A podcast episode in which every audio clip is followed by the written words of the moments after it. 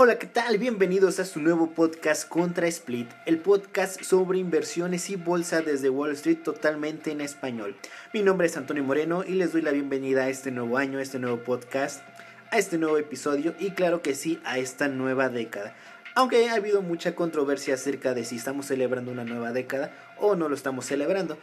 En cuestión personal, para mí sí es una nueva década, ya que celebramos el año 2000, celebramos el 2010 y claro que sí estamos celebrando el 2020 con este nuevo podcast, patrocinado por Bolsa MX. Mi nombre es Antonio Moreno, les repito. ¿Y de qué va este nuevo podcast? Como les mencionaba, este nuevo podcast ContraSplit se hace sobre la plataforma de Anchor.fm. Obviamente va a estar disponible en todas las plataformas digitales como Spotify, iTunes, Google, Amazon. Este podcast nada más recordarles que se hace con puros dispositivos móviles, nada de producción, nada de edición. Así que les pedimos disculpas si llegan a oír algunos recortes, si llegan a ver algunos errores. Todo está totalmente en vivo, todo es al natural. No hay edición porque creemos que lo más natural es lo mejor y así deben ser los podcasts. No hay nada de programas de software como Pro Tools o Audition, aunque si la gente así lo pidiera, claro que lo podríamos agregar. La intención es hacerlo con dispositivos móviles. Estamos incorporándonos a la nueva era. En este nuevo podcast sobre finanzas y bolsa vamos a tratar los temas relevantes de la semana. Lo que pasa día a día en Wall Street, en las bolsas de Estados Unidos, en el Nasdaq, en el Dow Jones o en el S&P 500. Así como también lo más relevante en el mundo del trading, ya sea a nivel mundial. Seguimos muy de cerca el DAX de Alemania, seguimos Japón, algunas divisas, metales preciosos o el petróleo. Este podcast no es para la gente que apenas comienza, tampoco es para la gente que es muy avanzada, que tiene muchos conocimientos, que se cree experta. Claro que no, este podcast es para todo tipo de personas que quiere un resumen semanal, rápido, eficiente, en español, de todo lo acontecido en la bolsa de Nueva York. Así que si tú eres de esos que se creen expertos, evítate escuchar este podcast porque obviamente no es para ti. Dale en la parte de cerrar o evítate los comentarios mala leche porque no los vamos a escuchar. Este podcast no tiene algún fin de lucro, solamente es para divertirnos, debatir con todo respeto de lo acontecido en la semana de la Bolsa de Nueva York. Claro que si tú dices, yo no tengo conocimientos, este podcast tampoco es para mí, no tan rápido, no te vayas, porque tendremos un apartado donde se llama Tiempo de conceptos y donde un especialista nos va a estar hablando de los conceptos básicos para poder iniciar a invertir, para iniciar en el mundo del trading. A su vez tenemos un apartado técnico donde tendremos algunas ideas de trading. Obviamente todo es a nivel personal, nada de recomendaciones, porque luego se llega a malinterpretar. Así que vuelvo a recalcar, en este apartado de análisis técnico o análisis fundamental, va a ser solamente la opinión de la persona que estamos entrevistando o una opinión meramente personal mía. Nada de recomendaciones porque la gente siempre se cree que si dices hay que comprar Facebook porque veo esto y si llega a caer te sale mala operación, te echan la culpa de que perdieron su dinero. Así que vuelvo a repetir, solamente es a nivel personal. Y bueno, vamos a comenzar con lo acontecido en esta semana, en la primera del año del 2020, la primera de enero. Obviamente nos tocó el final de diciembre, el feriado que fue el 1 de enero fue miércoles, pero también hubo mucho movimiento los dos primeros días del año. Vamos a recordar qué pasó a finales de mes de diciembre del 2019 y qué pasó en este inicio de año, bastante movido por cierto.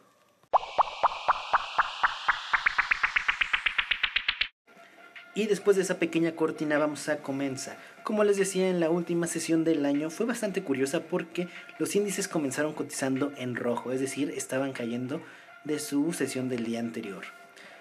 Pero en la rampa final fue algo muy interesante porque el S&P 500 podía romper un récord que no se veía desde el 2013. Entonces justamente en los últimos minutos, gracias a la Fed por la liquidez que ha metido en todo este tiempo desde octubre, pudieron los índices romper, no solamente pasar a verde, cotizar en positivo, sino romper sus máximos anuales y como les decía, poder romper ese récord que no se veía desde el 2013. Entonces el S&P 500 cerró con una rentabilidad del 28.88 y el Nasdaq con un 35.23. Así en tercer lugar el Dow Jones solamente subió un 22.34%.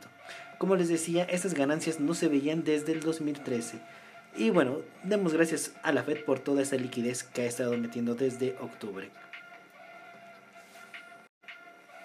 Una de las acciones que más subieron en el año fue Apple con un 84%, Microsoft con un 55%, así como JP Morgan con un 43%.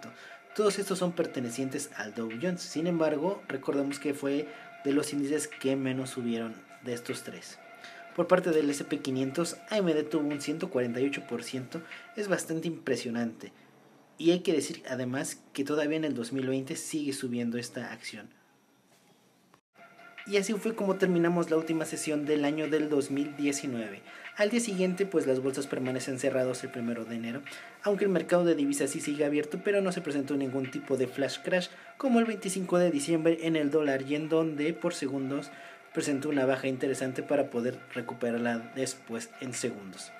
Se dice que algunos inversionistas institucionales aprovechan la poca liquidez para poder sacar ese rendimiento y quitar algunas posiciones o barrer stops, para posteriormente, pues, que siga igual.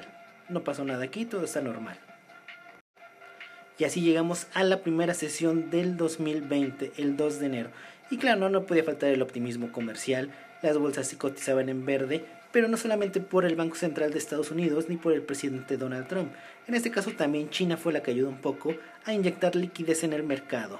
Recordemos que el pasado 31 de diciembre y el 1 de enero la Fed iba a inyectar una subasta de repos, pero la cual no se tomó toda completa, ya que solamente tomaron una parte. Sin embargo, para el día 2 de enero China fue la que estuvo inyectando bastante liquidez al mercado y fueron alzas bastante importantes. El DAX estuvo rozando cerca del 3%, más de 300 puntos de subida. Y después de pensar que el rally de Navidad iba a continuar hasta el día 3 de enero, que fue el día de ayer, donde, bueno, pues todo estaba a nuestro favor, estaba el optimismo comercial, la inyección de liquidez de parte de la Fed, la inyección de China, en esta vez nos llega un cisne negro, en este caso fue la muerte de un general iraní ordenado por Donald Trump. Todas las ganancias del día anterior se revirtió. Recordemos que el rally de Navidad es un periodo de 7 días, donde el S&P 500 pues representa más o menos una ganancia del 1.7. Y con todo esto que pasó y quitando todas las ganancias del día de ayer, solamente quedó con un 0.4 el rally de Navidad. Esto que pasó el día jueves por la tarde se ve reflejado el viernes a la apertura en Wall Street. Esto fue bastante, pues es grave la verdad, porque parece que le están declarando la guerra a Irán. E Irán quiere tomar represalias. Hasta el momento pues acaban de atacar lo que es la embajada de Estados Unidos y pues no se sabe cómo vaya a ser. En ese momento el petróleo fue lo que subió, el oro está subiendo y las bolsas, como les repito, se quitaron todas las ganancias de la primera sesión del año. Como les decía, estos dos primeros días han sido bastante movidos, primero subiendo 300 puntos en el caso del DAX alemán, posteriormente para poder quitárselos y hasta perder 350 puntos en la siguiente sesión. Por Estados Unidos también empezaron cotizando verde la primera sesión y al día siguiente perdieron todas las ganancias. Algunas acciones se mantuvieron fuertes, en este caso como Tesla, donde entregó las cifras del cuarto trimestre que de los vehículos entregados y superó las expectativas por 112,000 vehículos entregados. Y bueno, hasta aquí el pequeño resumen de la semana con lo del fin del año del 2019 y el inicio bastante movidito del 2020. Y bueno, les repito, mi nombre es Antonio Moreno y vamos a continuar con la siguiente categoría o con la siguiente temática, en este caso un poco de análisis técnico que hemos analizado para los siguientes días, así como también el tiempo de conceptos donde un especialista nos va a regalar algún concepto para que podamos tomar nota los que apenas comenzamos en esto de las inversiones. En la parte del análisis técnico vemos lo que es un dólar peso muy sobrevendido en niveles de diario y semanal. También en 4 horas, aunque tuvo un pequeño rebote, respetó el soporte en 18.80. Al parecer el dólar peso puede seguir rebotando, todo depende de la situación macroeconómica de parte también de Estados Unidos. Lo que vemos es un posible rebote no más allá del 19.10, repito, esta no es una recomendación, pero vemos algún rebote después de toda la sobreventa que se ha habido. El dólar peso se está en una formación que puede romper a la baja. Si llegara a romper con fuerza los 18.80, sí habría que preocuparnos. Sin embargo, podemos ir con una posición larga en los 18.90, que es donde está cerrando, con un stop obviamente por debajo de los 18.80.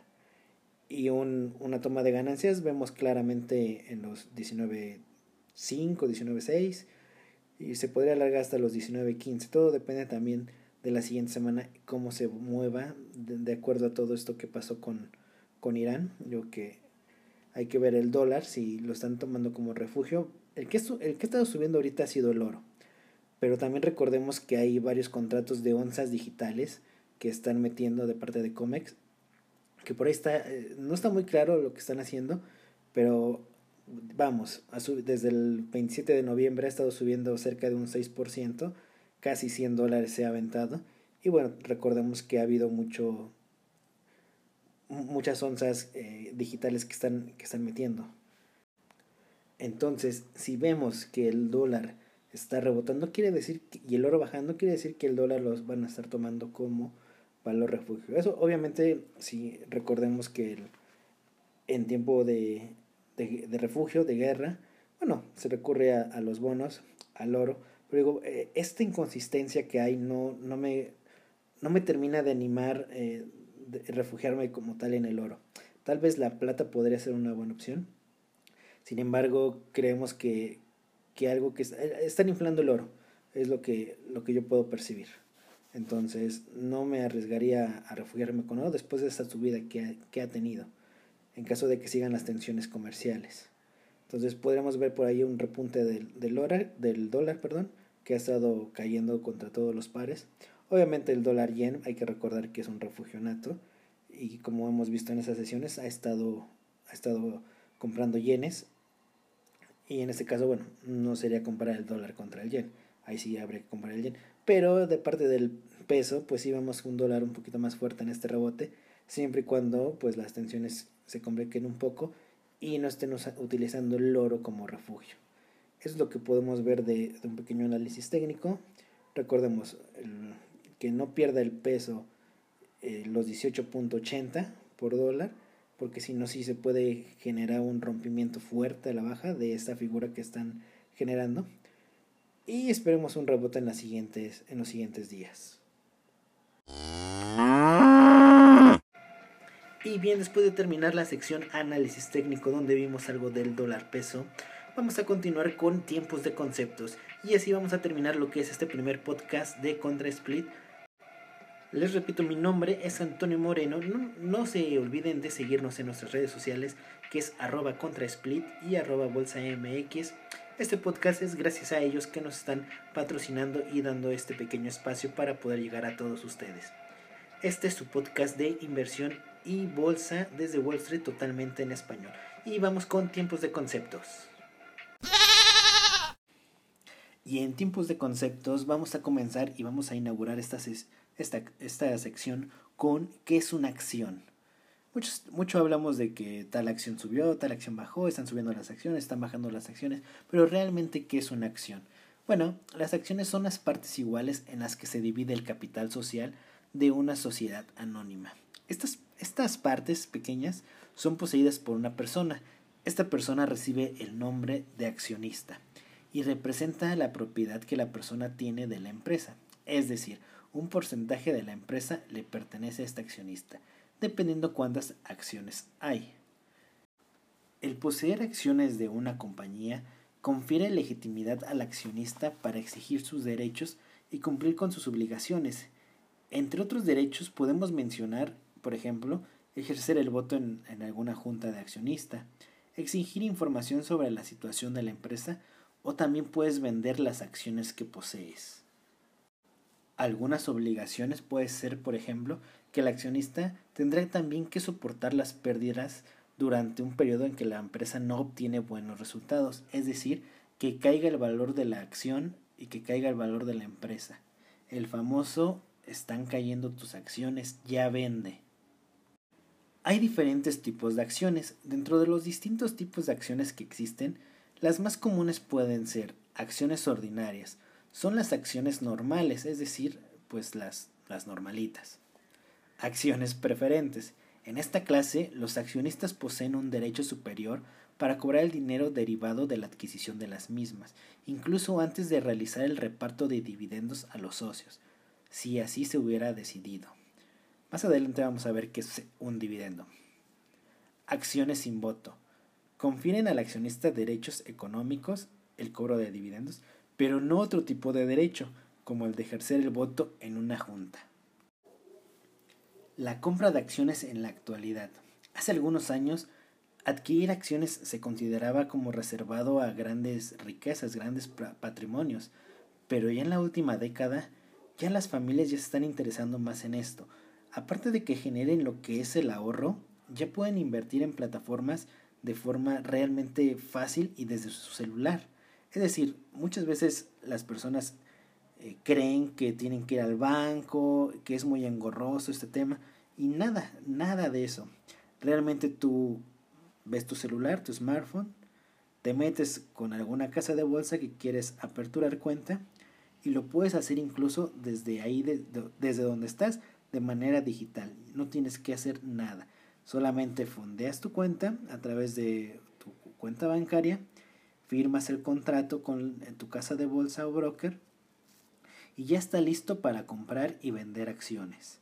Obviamente el comprar y vender acciones requiere un poquito más de conocimiento y saber cuándo comprar y cuándo vender, pero realmente ya es sencillo hacerlo en la actualidad. Gracias a la tecnología que ha avanzado tanto, podemos hacerlo desde nuestro celular o desde nuestra computadora.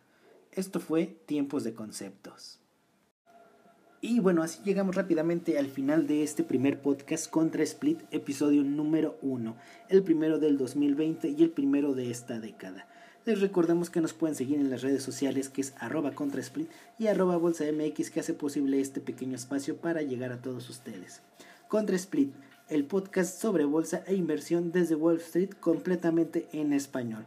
Mi nombre fue Antonio Moreno y muchas gracias por seguir escuchándonos. Nos vemos el siguiente fin de semana, sábado.